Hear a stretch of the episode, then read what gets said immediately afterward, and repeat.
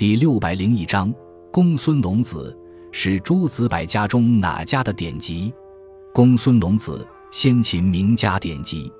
作者公孙龙，战国时期赵国人，先秦时期哲学家、思想家、名家代表人物，曾在平原君处做门客，善辩论，曾与孔川、邹衍等人进行过辩论。《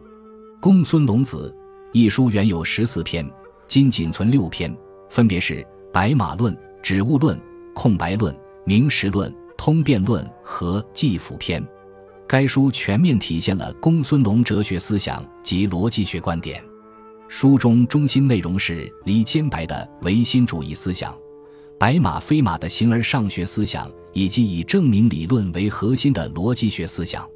在离坚白的思想中，公孙龙认为坚和白这两个特性是不能同时属于石头的，间和白只不过是与石头相分离的独立存在的精神实体。而白马非马以及其证明理论，都是公孙龙运用其逻辑思想，对事物的内涵和外延、个别与一般所进行的解释。公孙龙子是研究公孙龙哲学观点和逻辑思想的重要资料，也是我们研究先秦时期诸子百家中的名家学派的主要参考文献。